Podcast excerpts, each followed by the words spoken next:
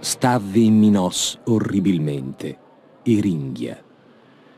Scendendo dal primo al secondo cerchio, Dante e Virgilio si imbattono nell'orribile tribunale di Minosse, un demone gigantesco che funge da giudice dei peccati. Ascolta la confessione delle anime e poi le avvinghia con la sua lunga coda, indicando così il cerchio infernale in cui saranno puniti. Superando le proteste di Minosse, che si vorrebbe opporre al passaggio di Dante, Virgilio conduce il poeta all'interno del secondo cerchio.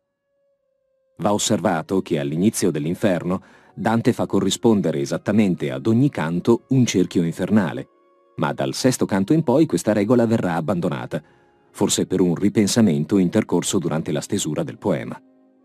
Dopo gli ignavi dell'antinferno e le anime non battezzate del limbo, per la prima volta si incontrano dei dannati che hanno violato una norma morale.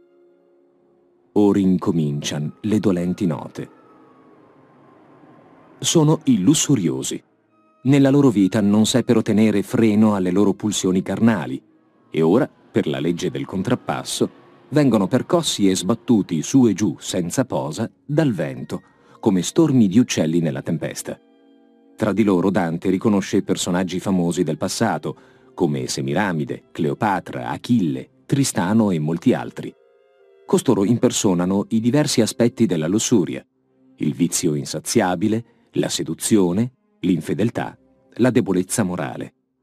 Ma l'attenzione di Dante si sofferma su due anime che volano insieme.